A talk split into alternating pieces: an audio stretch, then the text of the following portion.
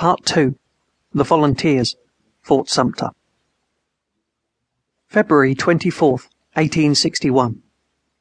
The toil of the week is ended. Nearly a month has passed since I wrote here.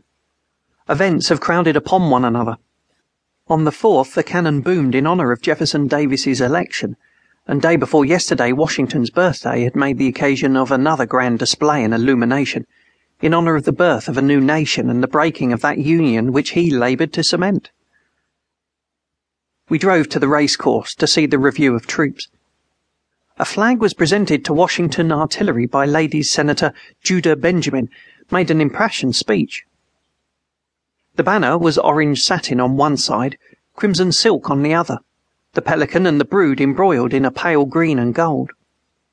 Silver crossed cannon surmounted it, orange colored fringe surrounded it, and crimson tassels drooped from it. It was a brilliant, unreal scene with military bands clashing triumphant music, elegant vehicles, high stepping horses, and lovely women richly apparelled. Wedding cards have been pouring in till the contagion has reached us.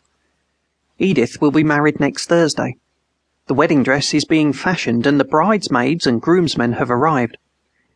Edith has requested me to be a special mistress of ceremonies on Thursday evening and I have told this terrible little rebel, who talks nothing but blood and thunder, yet faints at the sight of a worm, that if I fill that office no one shall mention war or politics during the whole evening on pain of expulsion.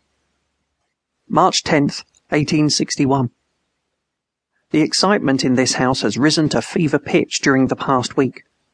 The four gentlemen have each a different plan for saving the country, and now that the bridal bouquets have faded, the three ladies have again turned to public affairs. Lincoln's inauguration and the story of the disguise in which he traveled to Washington is a never ending source of gossip. The family board being the common forum, each gentleman as he appears first unloads his pockets of papers from all of the southern states, and then his overflowing heart to his eager female listeners, who in turn relate, inquire, sympathize, or cheer. If I dare express a doubt that the path to victory will be a flowery one, eyes flash, cheeks burn, and tongues clatter, till all are checked up suddenly by a warning for order, order from the amiable lady presiding. Thus we swallow politics with every meal.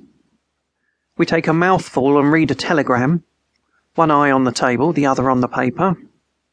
One must be made of cool stuff to keep calm and collected, but I say but little. This war fever has banished small talk though all the black servants move about quietly, never seeming to notice that this is all about them. How can you speak so plainly before them? I say. Why, what matter? They know that we shall keep the whip handle. April 13th, 1861. More than a month has passed since the last date here. This afternoon I was seated on the floor, covered with the loveliest of flowers, arranging a floral offering for the fair when the gentleman arrived and with the papers bearing news of the fall of Fort Sumter, which at her request I read to Mrs. F. April 20th. The last few days have glided away in a halo of beauty, but nobody has time or will to enjoy it. War, war, it's the one idea. The children play only with toy cannons and soldiers. The oldest inhabitant goes by every day with his rifle to practice. The public squares are full of companies drilling and are now fashionable resorts. We've been told that it is best for the women to learn how to shoot too, so as to protect themselves when the men have all gone to battle. Every evening after dinner, we adjourn to the back lot and fire at a target with pistols. Yesterday I dined at Uncle Ralph's. Some members of the bar were present and were jubilant about their brand new Confederacy. It would soon be the grandest government ever known. Uncle Ralph said solemnly, No, gentlemen, the day we secede the star of our glory set.